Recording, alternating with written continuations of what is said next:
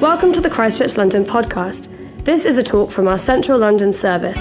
To find out about upcoming talks at each of our services, or to listen to other talks, please visit christchurchlondon.org wonderful to be with you and to uh, be here for this final week of our series uh, on the subject of awakening. Um, if you haven't been here for the rest of the series, let me just give you an idea of what we've been covering. Uh, in history, there are various times where God has called his church to awaken, where God has called his church to rededicate herself to prayer and to longing for more of his presence and power in expectation that he will do great and mighty things in our city, in our time. And there are plenty of stories throughout history of times where God has stirred the church to awaken, to commit to prayer, and the result has been large, uh, large scale change in society, social, cultural, and spiritual renewal. People often giving their lives to Jesus in their thousands. And we are longing and hoping that God might do something similar in our day. We're not satisfied with these just being stories from the past. We want to see that happen in our time, in our city.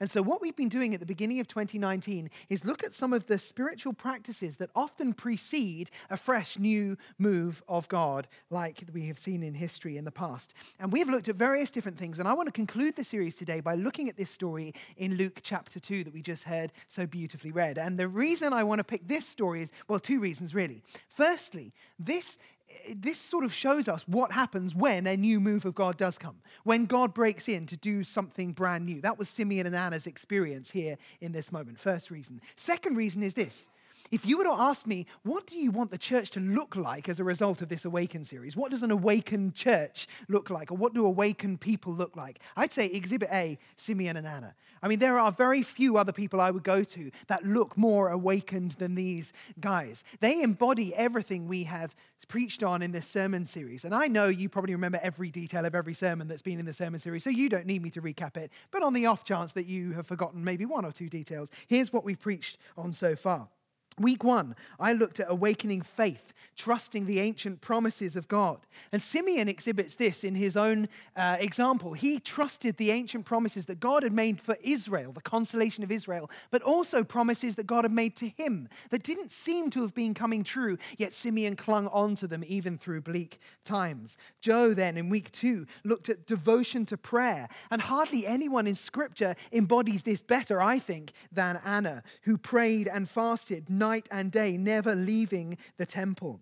Week three, David looked at our need to thirst for the presence and power of the Holy Spirit. We'll come back to this again um, in a bit, but actually, both Simeon and Anna exhibit this thirst brilliantly. Then I preached on hunger, on fasting as a way of embodying our prayers and crying out for God to do new things. And Anna so she's 84 years old, she is regularly worshiping, praying, and fasting. Then Lars spoke about renewal, about surrender to God, even in times that feel crushing. And we see that both in Anna and in Simeon. We'll come back to this in a minute. But Simeon is described as being righteous and devout. That is, he is proactively making himself a new wineskin ready for the new wine God may want to pour out. And then Andy last week spoke about mission, spoke about the need to not keep secret what Jesus has done in our lives, but to shout it from the rooftops. And that's exactly what Simeon and Anna do. Simeon starts shouting so loud once he sees Jesus that actually Anna hears, and that's how she gets in on the story as well.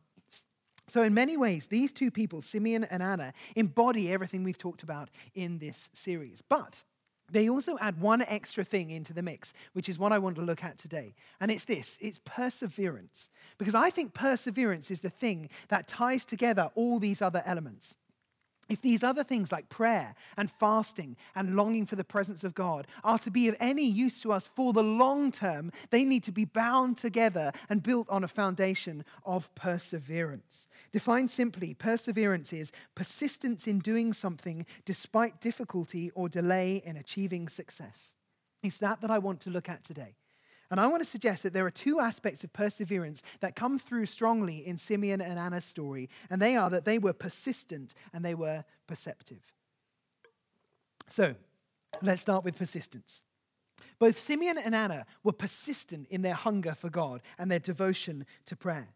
The passage doesn't tell us how old Simeon was, but I think it implies that he was old. He was approaching the end of his days. We know that Anna was old. She is described as being very old, 84 years old. Um, if you're 84 and here today, you're welcome, and I'm sure you're just as useful as me, but You know, in her culture, this was very, very old. This was incredibly old, um, which doesn't reflect well on me, does it? but uh, this was incredibly old. People often didn't even live to this old, this age in this day, yet here she is, sustained by prayer and worship. And these two individuals have been faithfully praying for decades in advance of the coming of Jesus. Now, to many of us, that idea probably seems quite daunting. Persistence doesn't come naturally to us. I think we are largely impatient people. I don't think I'm just talking for myself there. I think we are an impatient generation. We are used to immediate answers, quick delivery. Nothing strikes fear into our hearts more than this. like, in fact, just leave that there on the screen for a bit. I'll feel the stress levels rising in this room. Like, we are impatient people. A study in 2017 said that 42% of UK consumers admit to being more impatient than five years previously. I suspect that in the two years that have passed since that survey, that number has probably gone up. We are increasingly an impatient people. And the reason that the survey highlighted for this was, was partly because of our over reliance in technology, which makes us think that we should expect everything to come quickly and immediately. We are so used to getting things like that. I remember, it wasn't too long ago, and this makes me sound old. When you say, I remember the day, that makes it sound like you're very old. But I think we all remember the day when you used to order something online and think nothing about waiting for a week for it to arrive. And then companies started to offer three day delivery. So that's where we set our expectations. Then Amazon Prime comes along and it's like, we'll give it to you the next day. And now there are even services that deliver groceries within an hour. And we are getting more and more impatient. It won't be long before Amazon Prime is replaced with Amazon Preemptive, where you get deliveries of things you didn't know you needed yet. That's, which actually sounds like a great idea. I should, I, I patent that. That's my idea. if the dragons are listening in to this podcast, that's my idea. You can fund me. But we are living in times where we are growing in our impatience. And being in a city actually exacerbates that, I think. I remember when I used to visit London before I lived here, and I'd be like, chill out, people. Why are you rushing? Why are you so stressed all the time? And now I come here and I'm that person. I'm, I'm like, oh, I missed the tube, two minutes to wait. Why, Lord? Why? You know, and, and you're laughing because you're that person as well, right? I was driving the other day with my daughter. She's two years old. We're sitting in the back. We're stuck in traffic. I didn't say a word. We're just driving. Well, we're not driving. That's the point. We're just not moving anywhere. Suddenly, out of nowhere, my two year old goes, Come on, move! I was like, Oh my word. Wow, you are not getting in a car with your mother again. I'm sorry, I, I, I, can't claim that that was her. Actually, it was me, but I'm just very grateful I hadn't said anything else. But like the point is, living in an impatient age and an impatient city, it does something to us, right? And that often seeps in to our spiritual life. That, that impatience that's, that gets sort of fostered in every area of our lives, it can seep into our approach to prayer. How many of us, if we're honest, have prayed for something once, twice, maybe for a week, maybe for a month, and then given up because it hasn't been delivered on the timings that we hoped for. As far as I can tell, there is nothing in Scripture that guarantees that all prayers will be answered within a set time period or your money back. Like, I don't think that's how prayer works. And yet, so many of us bring our expectations of reasonable timescales to our spiritual life, and impatience seeps in. We are not good at being persistent people. And the fact is that God's timings are often very different from our timings. And part of the challenge of prayer is that we need to be willing to come back to Him faithfully, repeatedly, praying persistently, and trusting that His timings are better than ours. Now, this is not easy. Honestly, it's one of the biggest challenges I feel in the Christian life. I find prayer hardest at the best of times, let alone when I have to do it again and again and again on the same subjects. But actually, this isn't a new challenge. This is not just something we experience in 21st century London. The Bible recognizes this has always been a challenge. So in Proverbs 13, verse 12, it says, Hope deferred makes the heart sick, but a longing fulfilled is a tree of life. You know, living with that, that internal feeling of, of, of a longing that seems out of reach, that's not fulfilled for a long period of time, it can eat you up inside. It can cause us inner turmoil, and the Bible recognizes that. I don't know what you are praying for. Maybe there are things you've been praying for for weeks or months or even years. Maybe they're personal things for healing, for breakthrough, for provision. Maybe you have been crying out for revival, for God to do amazing things in this city or in this nation for years, maybe even decades. And that has been difficult for you, living with the tension of not seeing the things you've been praying for. Persistence is a challenge. Maybe you have wondered at times if your prayers are achieving anything at all. I want to encourage you Keep praying. Keep praying. Don't give up. actually, although right now your deferred hope may feel like it's making you sick, you know, once the promise gets fulfilled, once the prayers get answered, what does it say? It says it's like a tree of life that just gives you the sweetest, most nourishing fruit you can imagine. Keep going until you see that tree of life. Keep going until you get to take hold of it. Dr. A.T. Pierson writes this From the day of Pentecost, there has not been one great spiritual awakening in any land which has not begun in a union of prayer, though only among two or three. And no such outward or upward movement has continued after such prayer meetings declined. Persistent prayer has always preceded revival, new moves of God. And those new powerful moves of God have only continued as long as prayer has continued. We need to be devoted to prayer. And God knows that persistence is hard. This is not a shock to him, which is why when Jesus came and started teaching about prayer, one of the first and key passages or things he taught about was the parable of the what? The persistent widow in Luke chapter 18. And in this story, it's a parable in which a widow nags an uh, unjust judge over and over and over until finally he gives in and gives her justice. And the point is not, well, God is like an unjust judge, so you just nag him. The point is the opposite. It's like if even an unjust judge will give in to persistence, how much more? Will your loving Heavenly Father, who wants to hear your prayers and who is inclined to do good for you, how much more will He respond to persistent prayer? So, Jesus taught this parable so that we should always pray and not give up. And the parable ends with this haunting question When the Son of Man comes, will he find faith on the earth? And that question haunts me because we get to be the answer to that question. When God comes to this church, when God comes to this city, will he find faith? Will he find us just thinking like, I gave up months ago or years ago? Or will he find us on our knees crying out in faith for him to move? The pastor and author Rick Warren uses this analogy he says, the bigger the plane, the longer the runway. What he means is this if you are trying to land a jumbo jet, you can't do that on a tiny patch of ground. The bigger the plane, the longer the runway needs to be for that plane to land safely. If you're like landing a biplane, sure, you can do that on a tiny patch of ground. But if you try and land a jumbo jet on a runway designed for a biplane, you're in trouble. He says the same is true of prayers. The bigger the blessing, the longer the runway. It's often the case that the biggest breakthroughs, whether for healing or provision or the turning around of a seemingly impossible situation or crying out for God to change the direction and the life of our city, these are big things that cannot come after short periods of prayer. We need to be praying again and again and again and again and again and again and again, building a long runway for those answers to land. There are things that we long to see that I suspect if we saw them on our timing rather than God's, they would not land safely because we would not be ready to receive them. And part of the challenge of persistent prayer is that it actually prepares our hearts for what God wants to do. Simeon and Anna prayed for decades. Probably Anna prayed maybe for 60 years, maybe even more than 60 years, crying out for the Messiah to come. And I don't think for a moment that was easy for her. For I don't think either of them every day were like, I just love praying. It's so easy. I've got this nailed. Like, I imagine it was hard because they were crying out for their nation to be rescued. All the while, their nation was being ruled over by a brutal force, the Roman Empire. I imagine there were days when they came and they pounded the ground and they're like, Come on, Lord. How long, oh Lord? I imagine there were days where they could barely even sort of stir themselves to pray the same prayer as they've been praying for decades. Persistent prayer is hard. I don't think they found it easy, and yet they kept on and they kept on.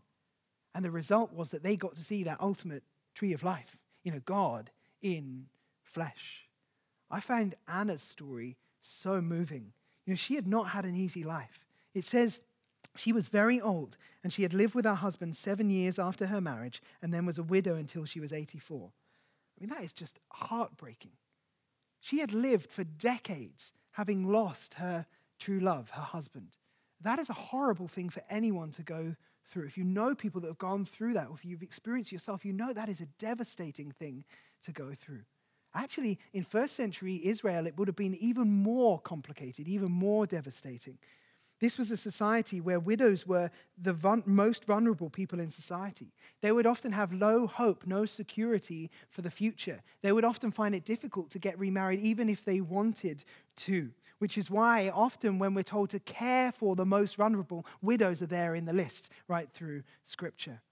And yet the passage says that she never left the temple but worshiped night and day, fasting and praying. I don't know quite how this was the case. It's likely that somehow she'd managed to get quarters in the temple where she could stay. Some people speculate maybe her uh, husband had been a priest. We, we don't know. But there was something that for decades, something sustained her. It was prayer. And yet she lived all her days with this tension inside her of deep personal pain and anguish and also deep commitment to prayer. Maybe some of you are in that place right now where you feel like you have both those things. You want to be deeply committed to prayer, and yet you feel deeply in pain yourself. And sometimes the challenges we feel in our personal life can make it feel impossible to pray for anything out there. You know, there have been seasons where I've felt challenge in my own life, and I thought, I can't bring myself to pray for healing in that person's life when I'm experiencing sickness here.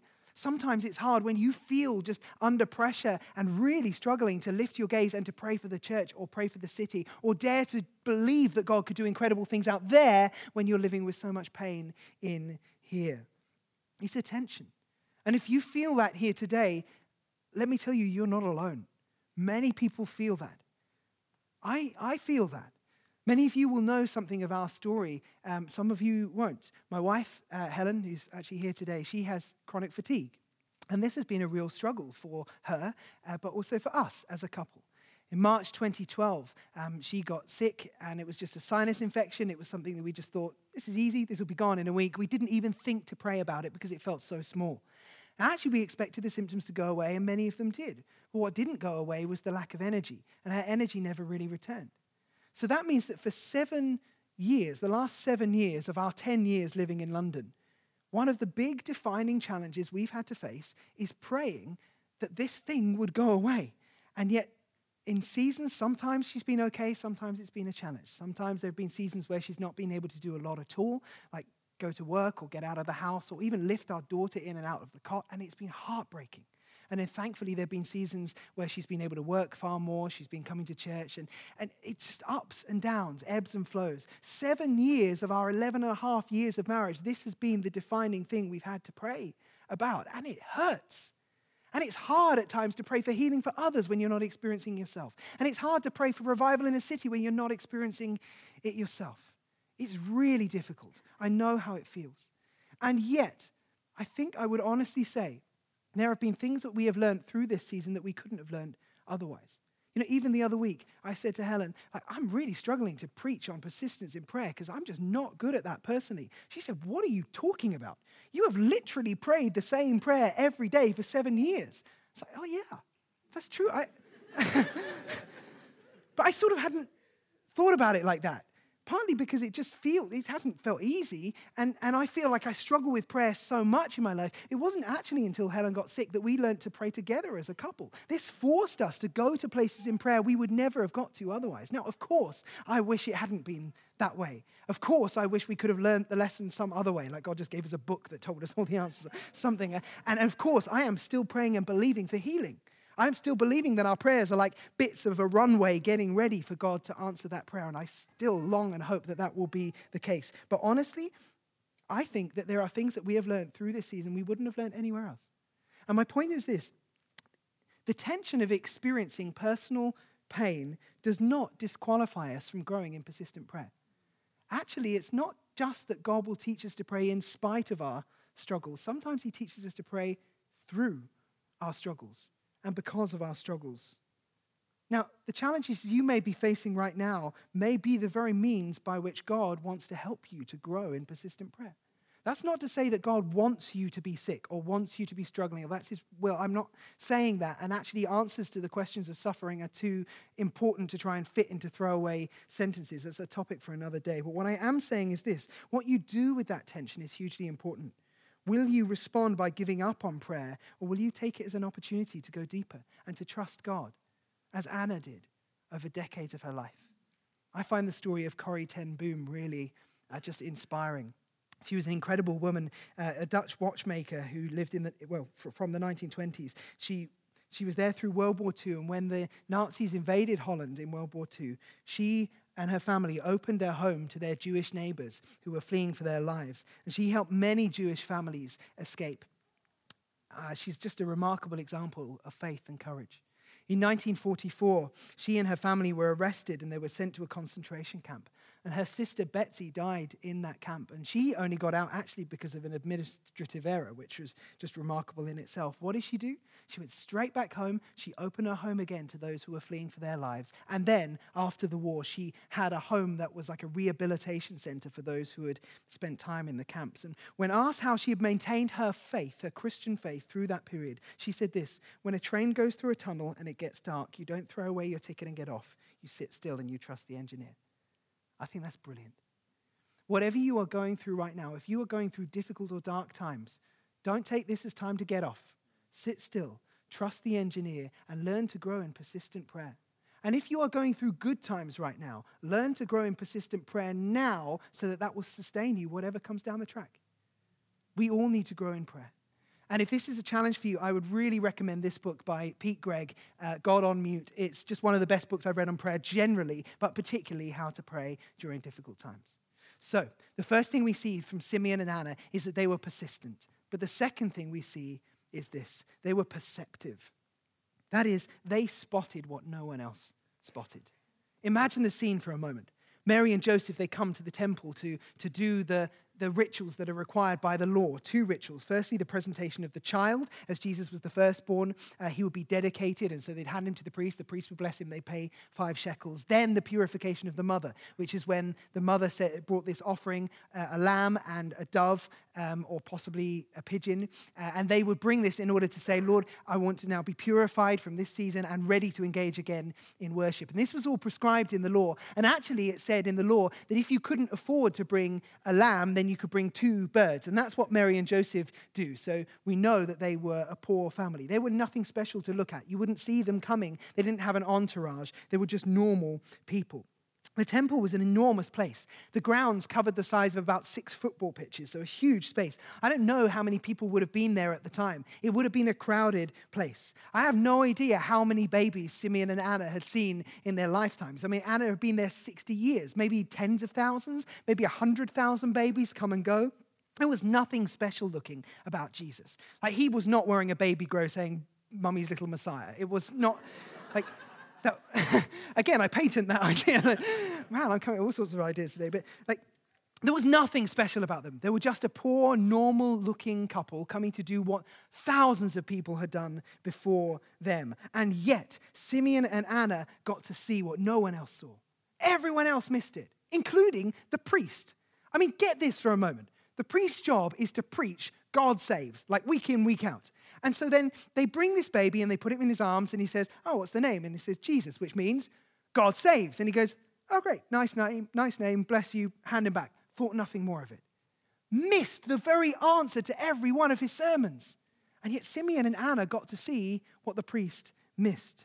How was it that they were so perceptive? Well, Let's see what it says. There was a man in Jerusalem called Simeon who was righteous and devout. He was waiting for the consolation of Israel. He was waiting for it. He was looking for it. It didn't just come by accident. He was proactively saying, I am waiting and longing in expectancy that this thing will happen. You know, when you wait for a bus, you're not just like, I think there may be such a thing called a bus and it may just turn up. No, you, you stop at a particular place and you wait because when it works properly, you know these things arrive, they're due. And so I am looking for it because I don't want it to arrive and then go and I miss it. You're proactively saying, I am here in order for that thing to come and I'm going to get on board. And that's what Simeon is like. He's waiting for the consolation of Israel. And it says he's righteous and devout. He's not just kicking back, he is engaging in prayer, looking for this thing to happen. It says the Holy Spirit was on him, which just didn't happen at this time. In the Old Testament, the Holy Spirit came upon people for short periods of time to do a particular task. The Spirit didn't rest on people. That happens now after Jesus' resurrection and ascension. In the Old Testament, it didn't happen, and yet it did for Simeon he experienced more of the Spirit than anyone else in his generation did. And it said it had been revealed to him by the Spirit that he would not die before he'd seen the Lord's Messiah. Again, this didn't happen. From the end of the Old Testament book of Malachi to the New Testament, you've got 400 years where people believe that God had just stopped speaking through the prophets. And yet, here is this man who gets to hear God say, You are going to live to see the Messiah. And actually, that's not just a one time deal. On the very day that Jesus is getting dedicated, what does it say? Moved by the Spirit, he went into the temple courts.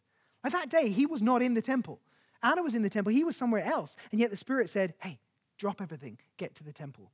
Today's the day. Today's the day you've been waiting for.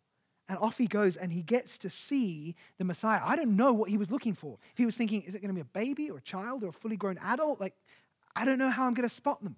But the Spirit gets him there and the Spirit opens his eyes. It's because of the presence of the Spirit that he gets to see things through the eyes of faith. Same is true of Anna. It says there was also a prophet Anna. Two reasons why this was unusual. One, there weren't prophets. Like for 400 years, there hadn't been a prophet. And yet, Anna, weirdly, is not called a prophet because she saw Jesus. She was called a prophet already, and she got to see, see Jesus. So she had not, like the rest of her generation, resigned herself to the idea, oh, God doesn't speak anymore. We'll just sort of get on with our jobs without him. She was proactively engaging with listening to God. Second reason why it's rare, actually, the rabbis say that there were 48 prophets in Israel's history and only seven prophetesses. There had only ever been seven female prophets in the whole of Israel's history. And this is incredible. The first person that gets to hear God's voice again is what? A woman, an elderly single woman. And Luke puts this here at the beginning of his gospel because Luke, more than all the other gospel writers, wants us to know that Jesus' kingdom is totally different to any other kingdom. And in this kingdom, he turns cultural norms on its head. He picks the people you would not expect to hear God or to see God, and he lets them in on the secret first.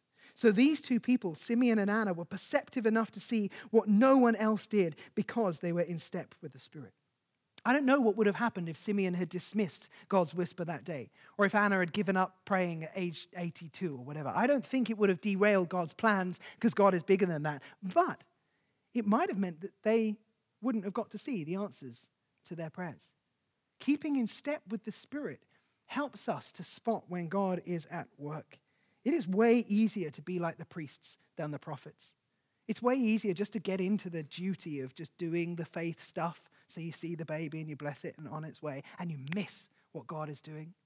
In fact, it's tragic to think that we could, any one of us, could spend years going to church, singing songs like we have, listening to sermons, thinking, yeah, sure, I'd like to see a great awakening, maybe praying for a week or two or a month, and then just sort of drifting a little bit and lowering our expectations. And we could miss what God is doing amongst us. In fact, the biggest tragedy is that when you see the stories, you read the stories of times where God has moved in the past, the biggest objections have often come not from outside the church, but from within the church. When people are like, no, I don't like this. This is getting a bit messy. It's sort of messing with the status quo.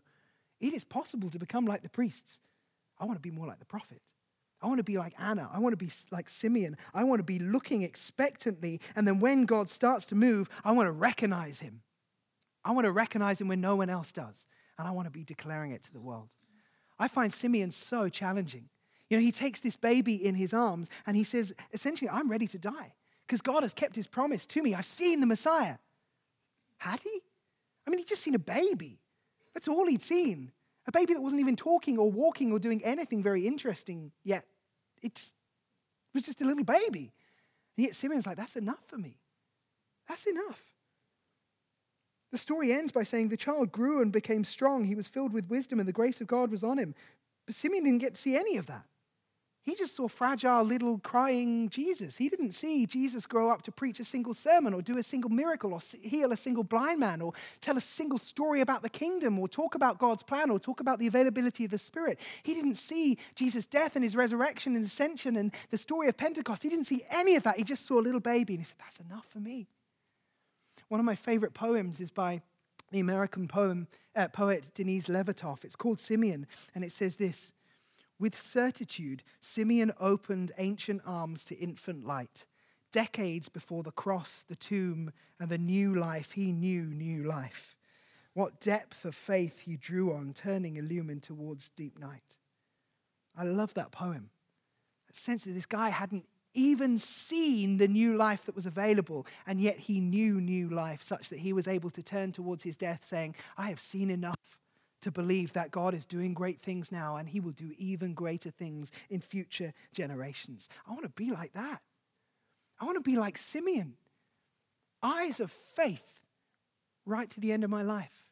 I said in week one, my longing and prayer for my life and for this church is that it will be said of us, like it said of King David in Acts 13, that at the end of our days, when we lie down and go to sleep, we serve the purposes of God in our generation. I long for that. You know, David didn't get to see the long awaited Messiah that would come from his bloodline. But what he did see was enough to make him write psalms and hymns and prayers that say, I am trusting that my prayers and my psalms are laying the foundations, are laying the runway for the Messiah to land. Centuries away. I'm longing for that. I am praying that we will be faithful in being persistent and perceptive. I am praying Habakkuk 3 2 over and over. Lord, I have heard of your fame. I stand in awe of your deeds. Repeat them in our day, in our time, make them known. I am longing for the revival stories of past to become revival stories of now and revival stories of the future. I'm not content with hearing stories about Wesley and Whitefield and Spurgeon and the Booths and many of the people we've talked about and thinking, oh, it's great that God did those things in the past. I want them now. I'd love my name to be one of those. I'd love people in this room to be part of that story. I'm longing to see things even now that feel like little baby Jesus, knowing that future generations will get to see them grow up into greater things. We need to be persistent in our prayers, and we need to have eyes of faith to spot what God is doing so we can say, This is it. This is what I have been waiting for. When God comes, I want him to find me ready. I want him to find us ready. When the Son of Man comes, will he find faith on the earth? When the Son of Man comes to Christchurch London, will he find faith in this room? Man, I really hope so. But I know, honestly, I will not be persistent or perceptive in my own strength because I just don't have that kind of self discipline. I need the Holy Spirit. And I need to be part of a community of people filled with the Holy Spirit who are spurring one another on. I need you. Like it or not, I think you probably need me because we need each other to keep encouraging each other when we feel like we're drifting, when we're struggling, when it's like the tension of my own unanswered prayer make it me feel difficult to come to a week of prayer for our church. I just can't deal with this. Other people come alongside and say, Come on, let's do this together. We need each other. We need the Holy Spirit. Maybe the band can come back up. I, I love the story of George Muller, who we've told bits of his story at various times, but he was an amazing guy. And he was a great example of being persistent and perceptive. He kept on praying faithfully and stayed in step with the Spirit. And he did incredible things. He built orphanages that cared for 10,000 orphans. He established 117 schools that taught over 120,000 children. There's so much to learn from him in terms of social renewal. But in, in terms of spiritual renewal and prayer, he's an absolute giant. He prayed again and again and again, and things often happen like miraculously and pretty quickly as well. Read the stories of his life, it's, it's mind blowing stuff. But one of the stories that moved me most is from the end of his life, where as he was coming towards the end of his days, he confided in a friend that he had been praying for two of his friends to come to faith in Jesus for over 50 years, and neither of them had budged at all. And his friend said to him, Well, why do you keep praying? It doesn't seem to be doing a lot. And he said, Because I just have this inner sense, this conviction, I gotta keep going with this. And the Lord would not give me that burden, he called it, unless he intended to save these people. So he kept on going. Shortly before his death, the first of his friends came to faith. Incredible. And so he kept on going. Right up to his deathbed, he was praying for the second one, and then he died, having not seen that prayer answered. Shortly after, that second friend came to faith. And yet he, like Simeon, went into his death knowing I have seen the faithfulness of God up to now. I've got courage to keep praying right until the end, and I trust that He will do great things in my generation, but also in future generations. Let's not give up praying. If we have to pray the same prayers over and over for 50 years, let's be willing to do it. And let's encourage one another to keep doing it. Let's not tire in prayer or give in to cynicism. Let's be like Anna Let's be like Simeon. Let's be like David. Let's be like Habakkuk. Let's be like George Muller and many other examples. Let's give ourselves to persistent prayer. Who knows what God could do through us as we do that?